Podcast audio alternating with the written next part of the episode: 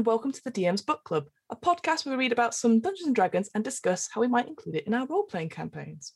Now, Ryan, I've actually thought about this opening. Oh, yeah. I, I thought about it way too hard in the last 10 minutes. 10 minutes. I thought this was a long term thought, but okay. Well, no, I, I realized that how bad my openings are, right? So instead of improvising, I've got some jokes for you because I know you love a good joke, right? yeah, yeah, okay. Okay. So my first joke is why are spellcasters most unbalanced? Oh, why are spellcasters most unbalanced? I don't know. Because they can trip. okay, that's quite good. Yes, I like that one. I did it. I like all right. that one. That's good. All right, all right. yeah. Sec- second one, second one. What do you call a fae that is a thousand years old? What do I call a fae that is a thousand years old? I don't know. Uh, millennialf. that is awful, and I What do you it. mean that's awful? That's great. You know why it's awful. Go on. Okay, got one final one. Final one, right? Did you hear about the sensitive rogue thief? Did I hear about the sensitive rogue thief? No. Okay, he took everything personally. there you go. That So- is amazing. I am right. I expect three knee jokes every time you Oh start no! a podcast. Oh yeah. no. Well, yeah. okay. Well, I will quickly introduce myself. My name is Fiona, and now I'm panicking because all my good material has gone. and with me is my co-host, a wonderful friend, Ryan. Ryan, how, how are you? I'm good. I, I am unexpectedly laughing. That is brilliant. I have to say, have you ever seen? And I hate to plug other things, but I think there is a Reddit thread called D and D Dad Jokes, and it is the most wonderful thing because it's just full of all of these like you know terrible dad jokes. You need to have a look at it, and it's I- just Well, I will. I will definitely check it out. But as you know, you are you are the the dad joke master. I'm just like, pfft. and that that took way too long to come up with. So no, I am proud of you. I am proud of you. That is wonderful. A good dad joke will get you through the day. That's what I think. so Ryan, what have you been up to? How have you been in general? Things are good. Things are good. Yeah, we've enjoyed a, a brief glimpse of summer in England, which has been Mm. unexpected and brilliant. Although I have the smugness, I live about 300 miles north of where Thea does, and it's been nicely warm here. You know, like that sort of, if you were cooking, it would be a soft sizzle, just a really Mhm. slow controlled thing. And in the evenings, it's been nice and cool. Mhm. Whereas every time I see photos or videos of you guys down in London, oh, it looks like you cook eggs on pavements. Like, yeah, and the egg is my face. Um, it is. It has been What's your so. face doing on the pavement? It's because I've melted, Ryan. Obviously. I see. Oh, there we go. I thought you just this weird, bizarre thing Ah. with you like leaning over with your cheek pressed against the concrete. yeah, it's the only cool place that we have. Yeah, it's been interesting. Like a couple of, like, a, yeah, even a couple of weeks ago, it was really cold. I remember I had loads of blankets on, and then suddenly overnight, it just became, you know, 20, 21, 22, all the way up to like we got to 28 degrees Celsius. And that's when I I swapped everything for like some loose tops with straps, everything like that. Even in meetings, I was just like, this is this is too warm. I had shorts mm-hmm. on, and then we had the, the break, as it were, which then the, the rain came, but there wasn't a thunderstorm. And that's what my thing when I know it's officially Ah, happened. So I'm just there going, where is that thunder? Where is it? And now it's just been miserably raining, but also slightly muggy. So instantly I'm just like, "Oh, it's, it's not Yeah. happened. It's not happened yet. As an aside to this, if you ever needed to know, Fee is absolutely obsessed with thunderstorms. I, I often, you know, I get she's pretty much the only person that actually updates Instagram that I follow. So every time I go onto it, I can see whatever she's been posting about. If there's been a thunderstorm, without fail, there are at least seven videos of just, oh, there's lightning outside. Oh, there's lightning outside. Ah. it's Yeah. amazing. You're like some sort of like happy dog whenever it happens. Just oh, It's so cool. Yeah, especially when you see it hit not buildings, but hit stuff in the distance. I was like, oh, I've been there. It's so close to me. But then, Yeah. of course, presumably if you're outside going, oh God, it's so close to me, run away. That's I know, I know. that London's under close? attack. Yeah. No, it's like War of the Worlds again. Oh.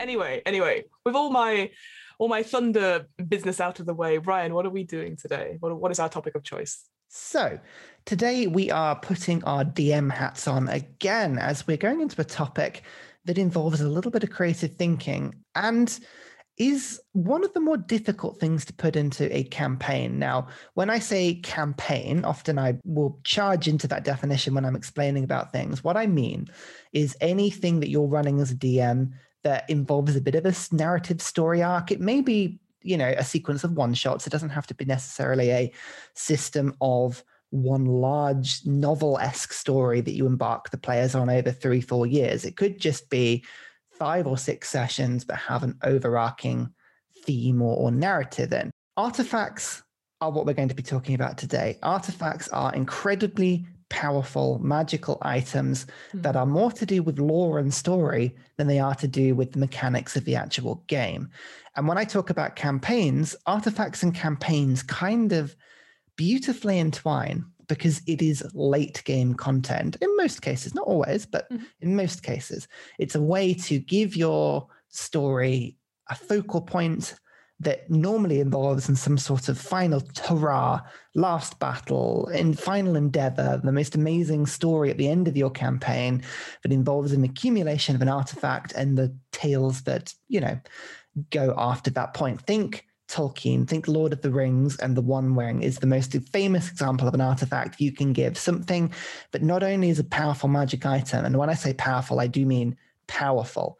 We're talking about things that are so enwrapped in the story of their creation, who's owned them, what maybe the bad, the big bad, or the big good, or whoever it might be, is looking at this artifact and thinking, this is part of me. I want this. Mm. It tells the story. It, enraptures the players. It, it is a very, very important thing. I'm very intrigued by this because I've actually played. Um, I've, I know I've said it before on this podcast. There's an RPG called Artifact, where you actually play you create the item and then you pass it from sort of keeper to keeper and your influence whether it be good or bad corrupts that keeper and that's why they pass you on and so you create this beautiful history and then at the end it says hey you could also put this into any of your RPG games because you've already created the lore of it. So mm.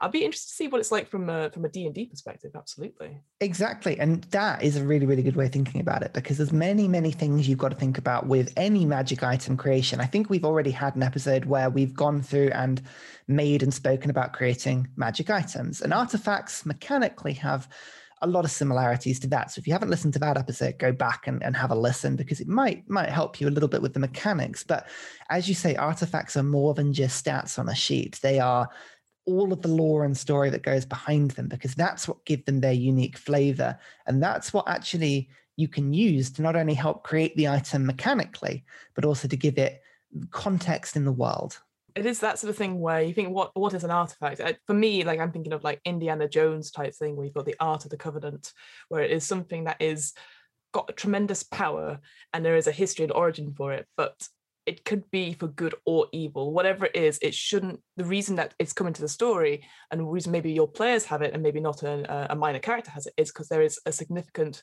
point. This is for the right time right place but even it does say at the end, it said maybe you are journeying to find this this artifact to either acquire it or to destroy it, or even somebody else already has it, a major villain perhaps, and they are starting to use it for their own means, mm. which I thought was a really cool way, again, thinking about it, but where to put them in your story. Yeah, exactly. And that's where the flavor of the storytelling is totally down to you as a DM as to what you want to do, where do you want to put the items, and how they get put into the story. But artifacts are story pieces and they can really, really bring a campaign to life, or in some cases, accelerate it to a focal point towards the end when you are ready to have a bit of a boss fight. You say that as if something's happening in our campaign, Ryan. Where we've also just acquired a couple of sessions ago an amazing artifact, um, and I'm like, oh, really? A big boss fight? I, I didn't see that coming. oh yes, we've got into to epic level combat in our uh, our campaign, and the, they're they're really enjoying it. Really, really, really enjoying everything yes. that you know happens. But uh, yeah. there we go. Yeah, definitely not running away from every big fight because we're like, nope, done now. Nope. if we talk about sort of the idea about how to put these things into your campaign, you've already mentioned a couple of the ways that you might see an artifact. The one thing to remember is that artifacts are tremendously powerful. You cannot create them as players, and typically the NPCs in your campaign will not be able to create them either. They are not tradable goods. You can't really buy these things or sell these things. They are one offs and they are in just absolutely created by a huge narrative and story. The DM's guide actually gives a few examples of some of these artifacts that you could put into a campaign. And they are things like the Iron Hand of Vecna, who yep. is an incredibly like famous demi lich god want-to-be destroyer of the world and, and all the things. There are books of exalted deeds and vile darkness, which are the manifestations themselves of good and evil. And even sort of towards the start of it, the Axe of the Dwarvish Lords, which is an example of an axe that was created by the most ingenious dwarves over a long period of time and is very much a one off that's how you should really think about artifacts. Um, we've spoken about legendary, powerful magic items before. If you remember, you've got common, you've got rare, very rare, and then you've got legendary. Yeah. This is one step above that. Technically, artifacts are legendary magic items, but they they can't be sold or traded or or created in the same way. Artifacts exist in your campaign and always have existed. They are lost, buried, used, utilized, however it may be but your players are not just going to be able to pick these up randomly. There will be a story, some sort of plot device that you give them in order to acquire or find an artifact. You've given some great examples. Maybe the big bad has had mm. this artifact throughout the whole thing. Maybe very Lord of the Rings style, the ring was lost and is found by a player at some random point. Or maybe very much like a sort of Excalibur sort of deal uh, or, or, maybe even a Harry Potter Elder Wand style sort of thing, in order to obtain the item, a large sequence of quests where rumors have to be acted upon, deeds have to be done to very powerful NPCs, you know, to gain favor or to them in some way. And you have to really dig out this artifact. Um, we, in our campaign, for instance, we had basically two artifacts that have come into the story. One very, very early on, in the story that happened pretty much, I think, episode five, where I, I threw it in beginning of the game where where your player um, died right at the beginning. Mm. And um, oh yeah, yeah, no, no. So I realized which artifact you're talking about. So I was like, that's something to do with me. Oh yes, it is to do with me. Yes, I remember. yes, yes, uh, which is Bear Claw, which is effectively a sentient um, sword. Mm. Uh, of power that's only sort of really beginning to understood at this point. Um, but then later in the game, we had um, Light of the Lady, which is a a lantern of of sort of good light and revealing and mm. gained because the players embarked in a I think it was like an eight or nine session quest. Very tense time, yeah. yeah. And dealt with a lot of evil stuff to, to get it. So that's sort of how you need to think about it. But once you've got the idea of the artifact and, and how to get your head around it, you've got to think about what an artifact means to the campaign. Mm. An artifact is so powerful that you owning an artifact is a big statement in itself. People want it villains want it, NPCs want it, random pit fiends, angels, powerful elementals, they may track you down in order to take the artifact from you. The, the Gith, we've spoken about the Gith multiple times. I mean, the, the Yankee—they may just appear from the astral sea and say, you know what, this plus three legendary sword. Yeah, I'll take that. That sounds mm great. I'll bring this back to my Lich Overlord. She, she would absolutely love this. Mm-hmm. Um, owning one of these things is a statement to the cosmos. Equally, a big bad owning one of these things is an event that may spark the downfall of the cosmos entirely. If Asmodeus, the Archdevil, for instance, were to pick up the Iron Hand of Vecna and be able to, to possess them, that could be the one thing that tips the blood war in favor of the devils, which starts to unravel the entirety of the good and known struggles in the world to the point that you you that is the end. That is the beginning of the end. Artifacts are incredibly powerful. Maybe in order to stop the end of the world, you need to destroy. The, I mean, I keep going back to the One Ring, but it is a very good example. Great example, yeah. Exactly. The, the, actual artifact existing always means that the big bad will exist in some form. Maybe you destroy them, but like the, the Tarrasque, they will appear again a thousand years later. I mean, a thousand years after that. And every generation has to lay down stories in order to power a hero that hopefully will deal with it until the ring is eventually destroyed. These are the sort of things you've got to think about when you think of artifacts. I was just because you mentioned a couple of artifacts there, just having a quick look myself. The Axe of the Dwarvish Lord is beautiful and garish and oh, gaudy.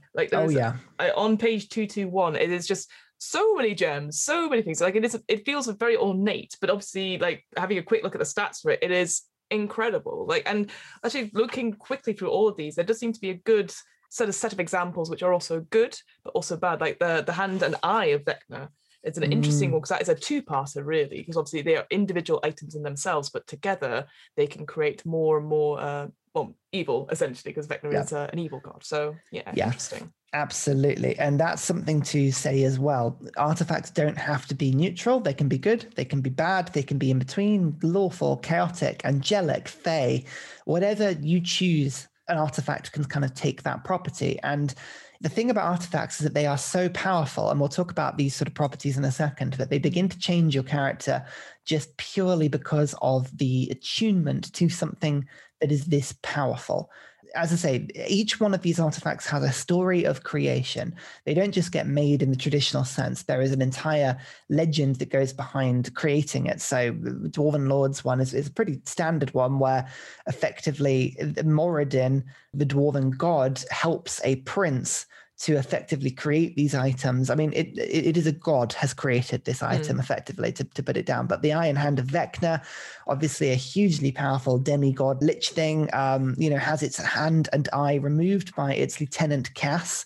Uh, the sword of Kas, I believe, is Yep. a item in itself created by the absolute manifestation of just absolute hatred and evilness. The wand of Orcus. Orcus is a demi uh demon, isn't it? Like a demon we, lord demon we prince? spoke about him i think in uh demons episode. So yes absolutely. absolutely. So these things are incredibly powerful and can only be created by beings way beyond way beyond anything mortal.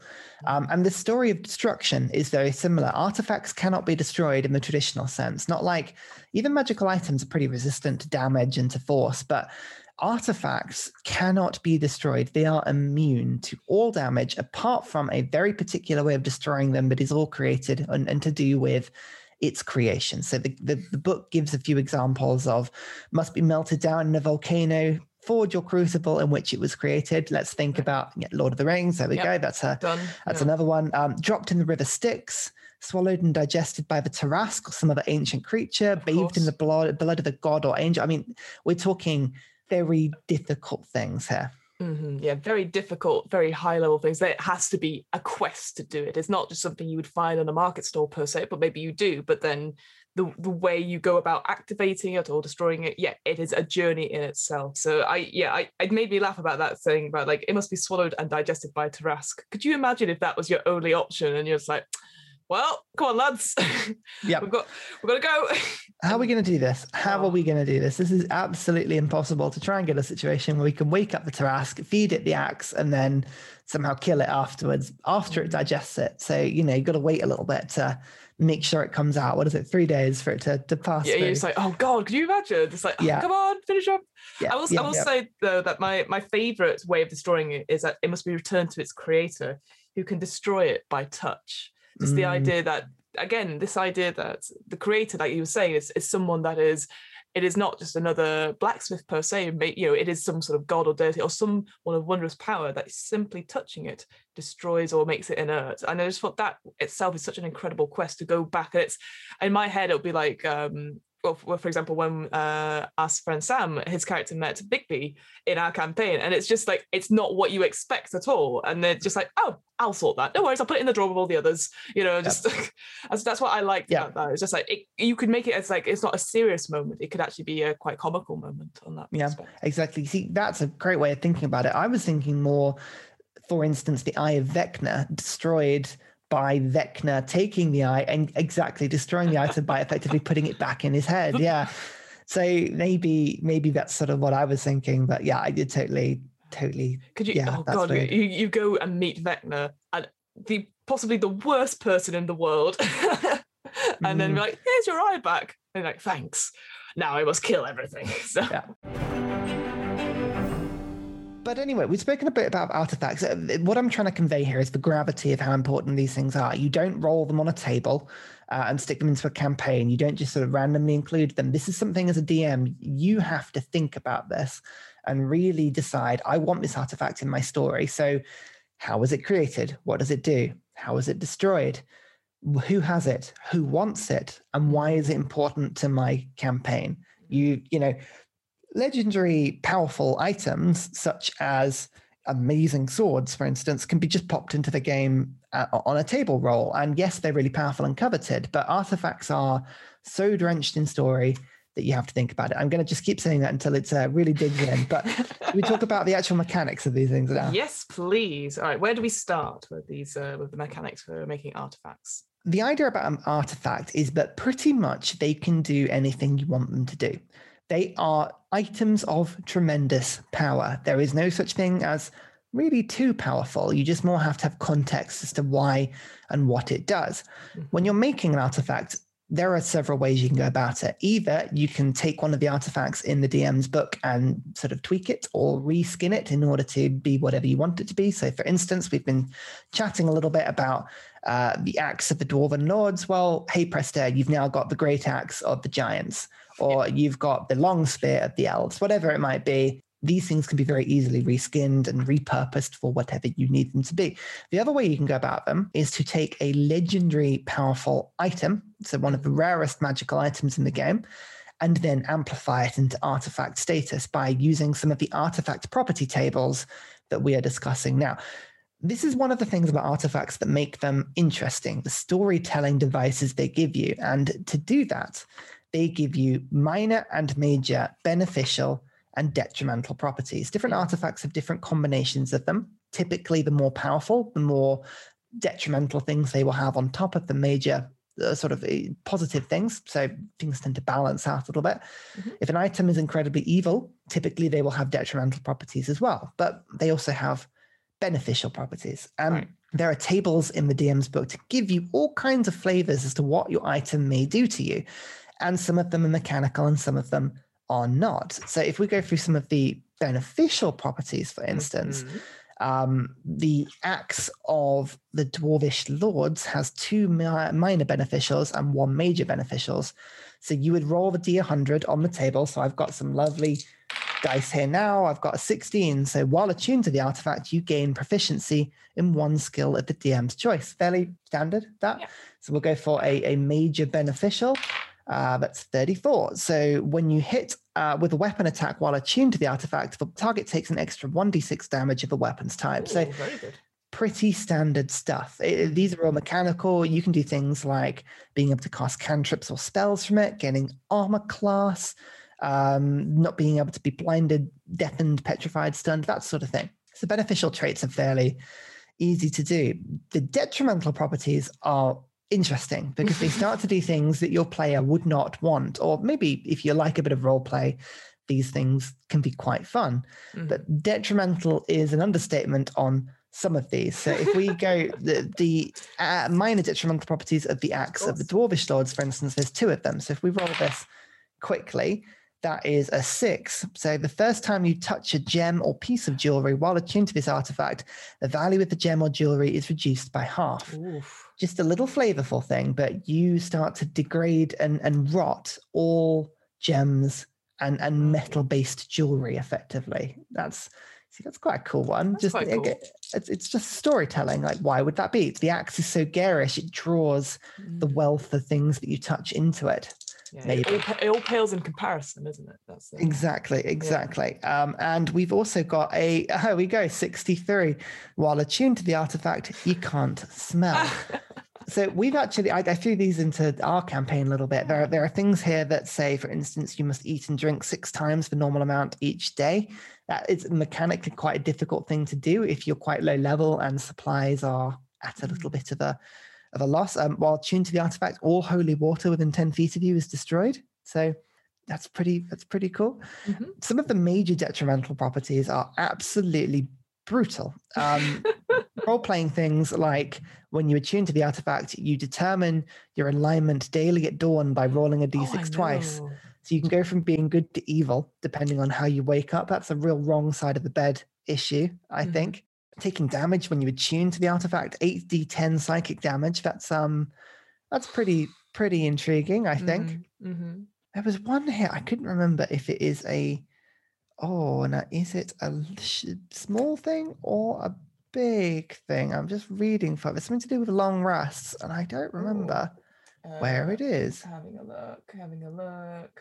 Oh, there we go. It's, it's, it's actually a minor detrimental property. While you are attuned to the artifact, other creatures can't take short or long rests while within 300 feet of you. Oh wow, that that seems a major one rather than a Mhm. minor one. I know, I know. I guess all you've got to do is just set up camp a little bit away, but Bye. still, yeah. I But, mean, like, what, but what if you're in a tavern or something? You're like, well, we can't stay here. oh god, that means like, what was it? Everyone was it ev- everyone in the party? Or other creatures? So not not just your party. Everyone in the tavern can't sleep or take other. Wow, yeah. that's oh, that's an interesting one. I like yeah, that. exactly. But you've got to think about the storytelling applications of it. Like, if, for instance, you are telling the story of the axe of the dwarvish lords, and that is a detrimental property. So this this axe is incredibly powerful, and we'll talk about the actual axe in a sec because it gives a good flavor as to how powerful these things are. Mhm. This could be a detrimental property for the axe, where you've got a king, the king or the queen of the dwarves, whoever it might be, the ruler of the dwarves. They have the axe and they have sat on the throne for 50 years. And the axe has slowly corrupted them and made them greedy because they can't handle the power. It's the status of the throne, but it's become a burden.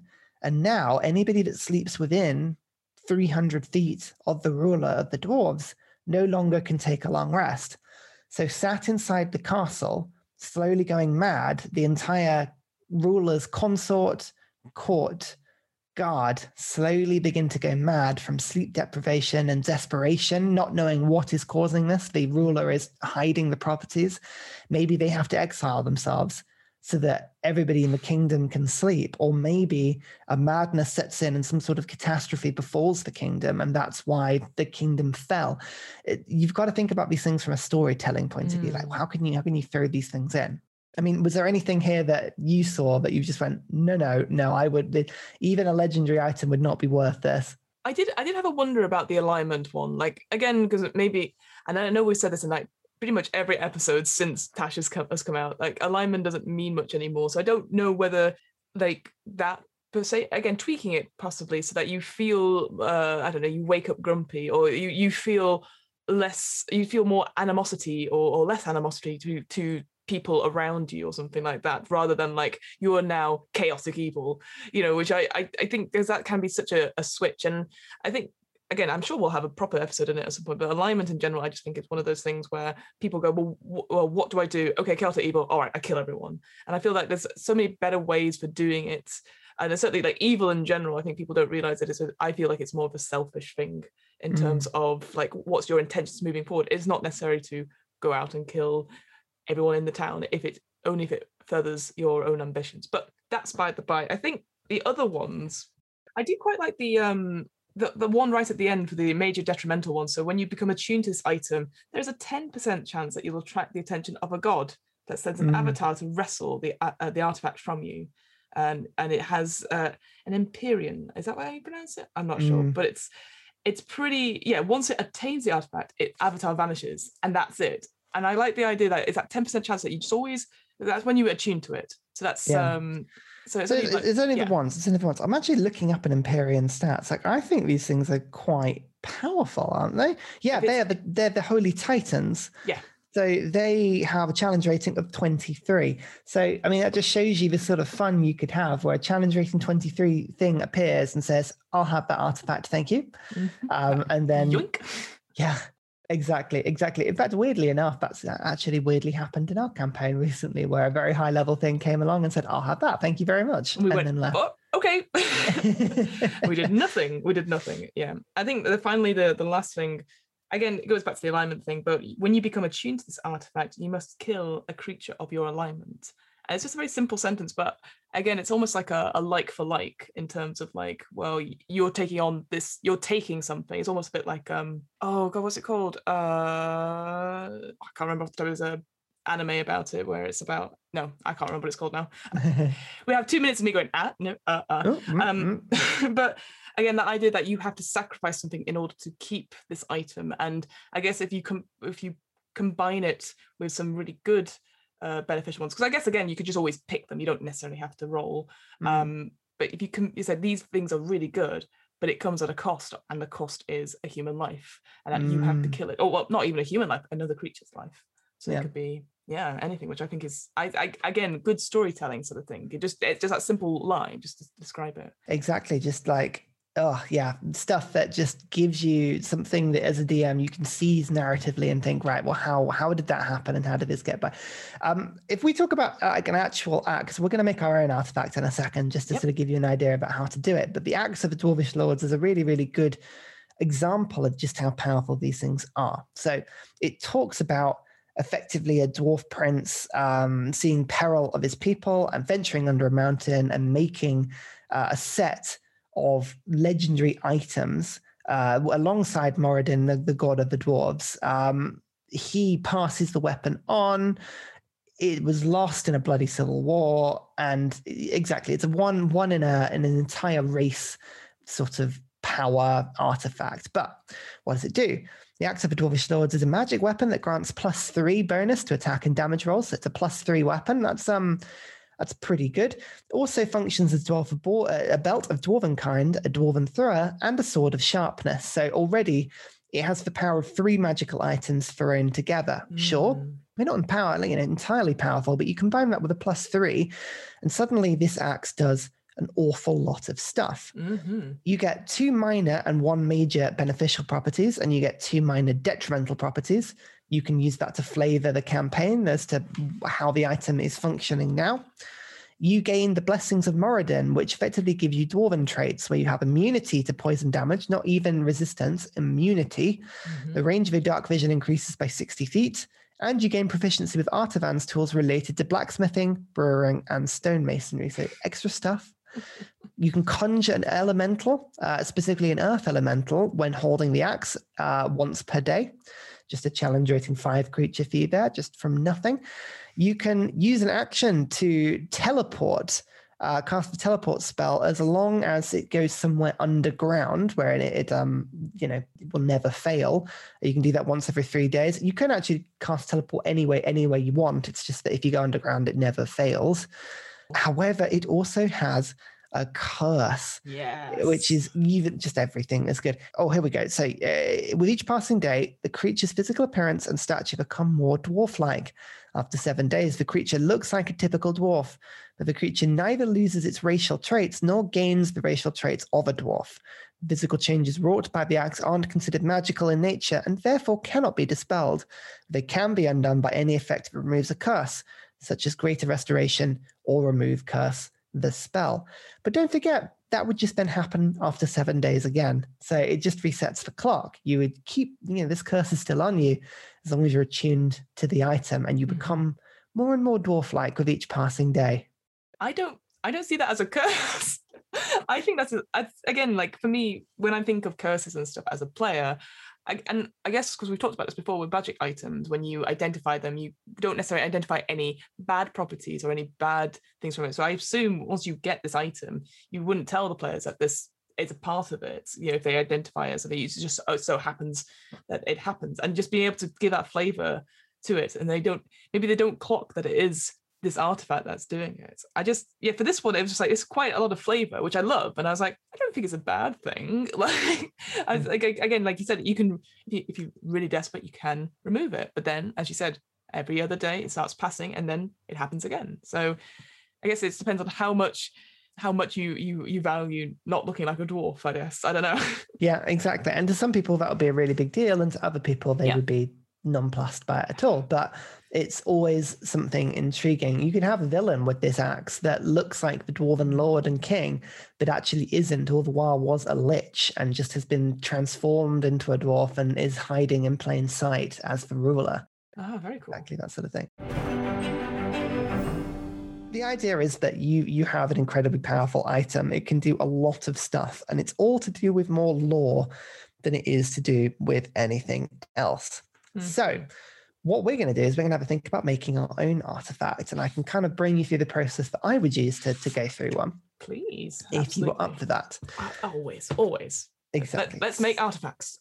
Let's make artifacts. So fiona what sort right. of thing do you want to make? An artifact can be anything that is magical so it doesn't have to necessarily be a weapon. It could be a piece of armor a piece of clothing a piece of jewelry a game a toy just anything you want it to be, or a weapon. You know, weapons are, are very mm. powerful things for people to use.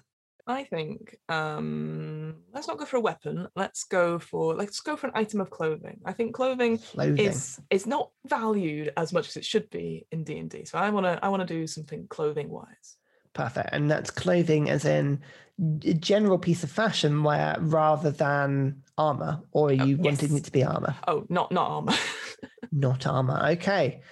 Perfect. So already we've got us something. So we need to think about a rough sort of story as to sort of the flavor of the item that we want to do. Would you like it to be tied to, for instance, a particular individual or a particular race? So, so we've already had items to do with like a lich called Vecna. But we've mm-hmm. also had a, an axe, but it's related very much to dwarves. Is there a sort of theme that you would like to do, or is it more just something created by a god, or Hmm. something that you know? Give me a flavor of a bit of story. give you a flavor of a bit of story. So I like that idea that it, it is like uh, given by uh, a race and stuff. Like I, I really like that idea of the the axe of the, of the dwarvish lords. I think why not? Not because we're going to talk about it anytime soon, but why don't we do something with halflings? Let's do something Halflings? Yeah. Okay, so it is to do with the halfling race. This piece of clothing, halfling race. Mhm. Do you have an idea of what sort of piece of clothing you'd like it to be? A hat, a sock, a coat. Man, if it was like an odd sock, that'd be great. But no, I think a hat. I think more people are going to go for hats. So definitely a hat of some sort. A hat. Okay, wonderful. That sounds really, really good. So, how would uh, an artifact of of hugely tremendous power that's shaped like a hat end up in the in the sort of hands of the halflings? Is it something that was created or conjured into existence by a, a deity, a god? Um, was it something that was given to the halflings by something else of great power? Hmm, yeah, I think it would have been given to like a community of halflings by by an entity of some great power. Absolutely. Yeah, perfect. And the idea I want you to think about now is is this something that the halflings should have and protects them, or is it something that is more evil in nature and is more the curse? Ooh, ooh, okay, interesting. I think because halflings, as we'll go into at some point, they are very happy-go-lucky and that everything is good for them and they set aside. So I like the idea that it's been given as a gift, almost like a Trojan horse type thing, but actually it has uh, detrimental properties in some respect. Okay, cursed. So cursed item in some regard. Fine. Yeah. So it could so given to them in order to what did you say like protect them or Yeah. So um, again, not to give too much away, uh, they they're the sort of sort of communities that great walls do not touch them per se. They just so happen just to st- sidestep it. Now, whether that's because they've got some protection from their own gods or otherwise. So I like the idea that someone's annoyed that halflings just so happen to like, you know, they they seem to be so happy and content with themselves, but you you know there are other places that have been ravaged by wars and stuff, and it's like. Well, you need you need to take your your fill of war itself. So here is some, but under the guise of like, oh well, we are good friends or something like that, and we would give you a gift to show our friendship, and it's actually not a gift at all. I see, but it's to draw the halflings into the world effectively. Oh yeah, definitely. Okay, right, wonderful. So we've got to think about an artifact that has tremendous defensive properties. Why the, the halflings clearly want this to protect their communities, so it can have incredible defensive um, issues. Mhm. Um, you can, I mean, you've already mentioned that the halflings have this sense of wonder and exploration. Maybe that actually is the curse to it as well. Like maybe they lose that sense of wonder Mhm. and excitement because the defensive element to it is too strong Mhm. Maybe and sort of warps their their sense of like fun and and wanting to leave and and Yes. everything Yes. and maybe the halflings as another curse find themselves being pulled into wars more often than they would like Mm. to be Yeah, like bad luck follows them wherever they go when they use this hat. Oh, there we go. Okay, so there we go. We've got a, a great idea. So that that sort of cursed item is is is really good, but it, it is a legendary item. It is an artifact, so it's got to be incredibly powerful. So Yes. what we would do is we would have a think about some magical items that you would want to rope into to being sort of thing. So do you want it to be tied to a particular um, fighting style? Like obviously it's not a weapon, so it's not going to give an attack bonus, but do you want it to give spellcasting bonuses or AC bonuses or things like that? I definitely yeah, if it's a protecting protecting sort of thing, I definitely think there'll be an AC bonus of some sort for sure. Okay.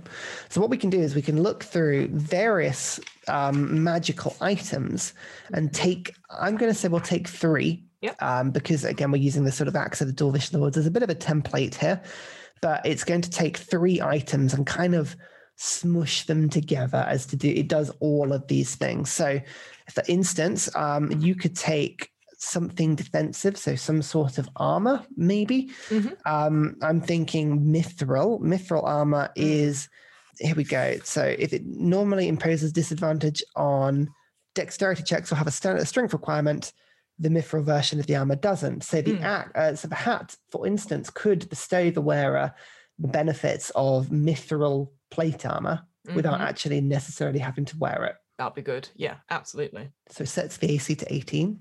Mhm. That could be one thing. Um, I mean, in terms of other magical items, it, it, what sort of other things? I mean, do you have any you like? Any magical items you've encountered in campaigns that you go, oh, that was a really good one. We really enjoyed that. Hmm. All right. So, well, I've got a question there because obviously, quite a lot of the stuff we've got in the DM's, um, the I was at DM's book club, I was about to say, in the DM's uh, guide.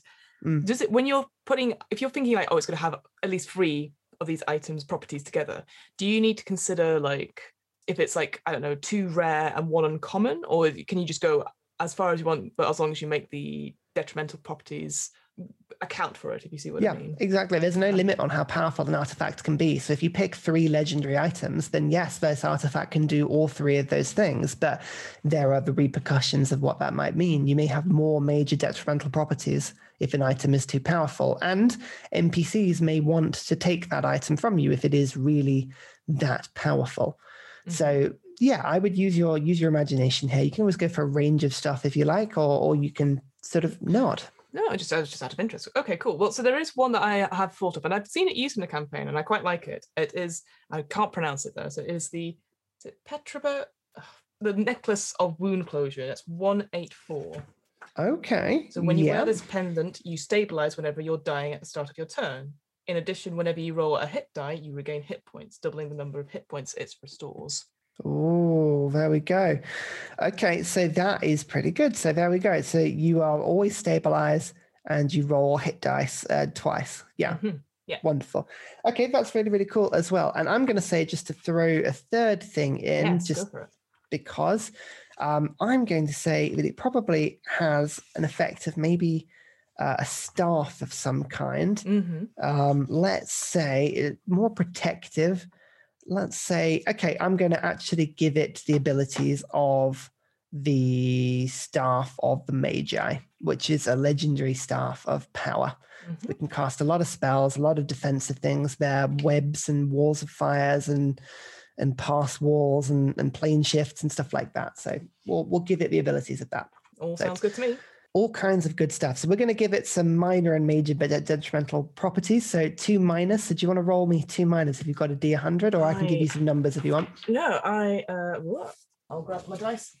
Weirdly, I didn't have my dice out, which but they're always within reach, so that's always always good. You've always got to have at least one set of dice within reach. Yeah, otherwise. Uh, so uh, sorry. So how many how many majors and So minors? roll me a D100. okay, We're going to go two minor and one major. For beneficial or for detrimental? Beneficial. Ooh, okay. Right. So the first number is uh, a twenty-six. A 26, you are immune to disease. Hell yeah. There you go. There's one thing that's quite protective. You can kind of see that one. definitely. All right. Second one uh, is sixty straight. 60. Um, you can use an action to cast one cantrip uh, attuned to the artifact. Okay. So there we go. Um, we'll pick we could pick a cantrip, or it could be something like mending, or it could be something that's sort of you know more protective. More protective than uh, attacking. Yeah, that makes sense. Perfect. then- One major beneficial. All right. Let's do this. Uh, that is a seventy-six. 76. Okay, so that is the artifact can cast one sixth level spell every day, effectively. So we could call that, I think, I can't remember if it is, but like Wall of Force, for instance, could be something I think is sixth level. It might be fifth level. Always forget. Um, but you pick a sixth level spell and you'd go, yeah, sure, that that sounds really good. hmm because we've thrown a legendary item into the mix, I'm going to give it one minor detrimental and then one major detrimental. So instead of just two minors, I'm going to go one major, one minor. So Yeah. if you give me the minor roll, All right, minor roll coming up. Is a 77. 77. There we go. While attuned to the artifact, other creatures can't take short or long rests while within 300 feet of you. So there we go. This and we'll- we, we could wrap this up into the story of, of how this thing existed in a second. If you give the major detrimental property now as well. hmm definitely. All right. That is a 51. 51. When you become attuned to the artifact, you gain a form of long-term madness. We we've sort of gained the flavors of this. I'm going to throw a couple more more sort of general things in. please. Yeah. Um, so um, a lot of these properties to do with sort of the protection. We've we've given it the the armor bonus, which makes the the, the wearer incredibly resilient. The wound closure thing. I'm going to say one of the abilities of this is that whilst you are within 300 feet of the person with this item, Mhm. the the wound closure aspects to the thing also affects that person. So it spreads out and it radiates. So it actually gives the entire community the ability to close like wounds and heal things as well. I'll also say that the cantrip of mending or whatever it might be can also be cast at will by anybody within 300 feet. Damn. and we're going to give it a curse. I'm going to say that the curse of it is that inexplicably, the community finds itself once every 50 years called into some major war in which the losses tend to be catastrophic. Oh my God. Wow. The other benefit will be that the community is hidden and otherwise isolated from all harm whilst the item is within the community. So it gives perfect protection apart from when it doesn't. And Mm. suddenly the community is called upon and it has to answer. That, that's rough. That's rough. Exactly, exactly. So we're, we're telling this tale of this this cap of the halflings. Then, so we've got this this amazing. I, I've got, called it a cap, but uh, you know, hat of the halflings. But a, a flat cap. A thousand percent is a flat cap. exactly. So let's say the community was under threat. It prayed to outside forces or asked outside petitioned outside forces to protect it from some sort of roving clan or attack or something like that. And the hat or the cap, the flat cap was given, Mhm. but by nefarious means, by a ruler who was sick of these halflings needing help, but never contributing anything back to the defense of the realm. So it gave the community this amazing protection. The ruler was almost indestructible. The community could heal themselves, fix all damage, and keep themselves hidden from outside influence um, entirely. Maybe they could even turn themselves invisible at will as well. That could be Mhm. just something else, or pass without trace, something else that's not necessarily Yeah. too too difficult. But the catch is that the leader has become mad. I mean, flavored madness that you could give is that maybe the leader can't see all these negative properties Mhm. that they are they they, they truly believe the item is essential and that it has to stay and will, will rebuff all forms of uh, argument to say that this artifact has to be removed or destroyed. They just utterly think that it's the best thing in the world. But the community can't sleep when within 300 feet of this uh, you know effect. So they all go slightly mad as well Mhm. um, they want to stay within because of the protection, but then they all often maybe there's lots of exiles from the community because they couldn't stand it, and maybe the ones that remained now are slightly crazed and sleep deprived, and yeah, all joy is is gone from them. Wow. The greater good, clearly. Yeah. Oh, Yeah, exactly. And maybe people leave the community um, from the fringes of it, um, the few that do retain sense, and they get called into the wars, maybe hoping that actually they can find some sort of cure for it when they're out, but fate befalls them. And how do they destroy this cap? What what does this, you know, what needs to happen to it for this thing to finally be destroyed? Oh, gosh. I mean, who Um, even gave it to them? The the king, the mad king, some sort of like I, I like that idea, like you're saying about this ruler getting annoyed how like the halfling community uh, wasn't contributing to all these great wars that were happening, and and it felt like well, it's time to go to go. So I like that idea of a ruler being irritated by their subjects. That sort Mm. of like uh, Coriolanus, sorry, sort of way of thinking about it. Uh, in terms of destroying it, what we got again? We've got ways to destroy it. It's like to throw it into things. Yeah. So destroying it in the place that it's created, dropping it in some sort of place, or having it eaten by some sort of creature, but both of legendary importance, um, s- scattered by a special weapon, taken to another plane, or returned to its creator. I think I quite like that it must be sort of uh, destroyed by a special weapon crafted for this purpose. I quite like that. Okay. Mm, So something has to be created that's powerful enough to remove this curse. mhm. Like, Got- like, yeah. like some sort of like magical sewing kit that could just undo the stitching, perhaps, or something. Oh yes. Oh, the, the flat cap is actually stitched in, and yeah, There you go. crazy. but there you go. That is that is an artifact, and you could you could throw that into a campaign and have this halfling community where the fighters are all super protective and very capable, but all seem a bit strange because they're all sleep deprived and crazy, Mhm. and no one will ever say where their community comes from. God, that, that's like a proper like um quest in itself to understand what on earth is going on with this village. I like that. Like that the fact you can create an artifact and then base the campaign obviously around it. You don't necessarily have to have the campaign and then throw something in at the end. What a great way to sort of put things together. Oh, that's Mm. really interesting. Bloody halflings, hey? Yeah but there you go. There is an artifact. Brilliant. Thank you so much, Ryan. This is I it's a, it's a lot to think about actually. I hadn't really considered about we obviously had our magic making items uh, podcast before, and that that was really interesting as well. But to go one step further and create something that is uh, not a law dump per se, but a pivotal point in your campaign, really, really interesting. Thank you so much. No, yeah, there you go. And if you want to make an artifact yourself, the best way you can do it is is take an artifact in the DM's book already and, and reskin it, or maybe even use it as it is. But if you want to make your own, then take a template and and run with it. Really. No, thank you very much. Uh, well, Ryan, what is it that you do? Sorry, that was a really weird of ask, weird way of asking that question. So, is there anything you'd like to plug? What have you been up to?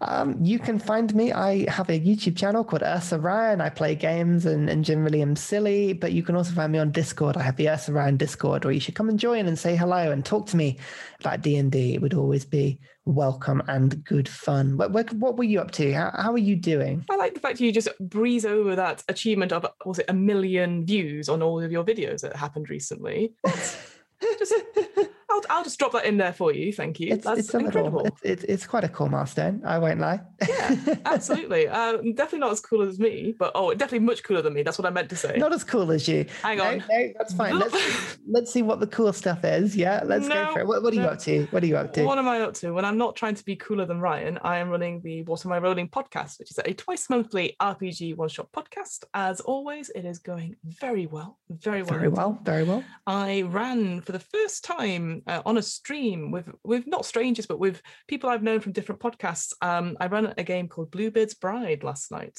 which is a horror f- uh, fairy tale essentially about Bluebeard, and but sort of twisting it on its head. And there was a lot of prep I had to do, and it turns out I didn't need any of it.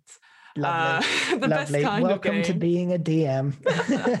but it is it's very good um it will be out on it's out on the drunken storytellers uh youtube and at some point it will be put on the the podcast because hey everything is content um other things are going on i'm doing more improv which i'm sure people can follow and stuff but overall i'm, I'm doing all right things are slowly coasting and i i'm here for that good. Sounds really, really good. Love it. Well, if you guys want to check us out, you know where to now. But otherwise, keep listening because no doubt the next episode will be on shortly. See you then. bye Bye.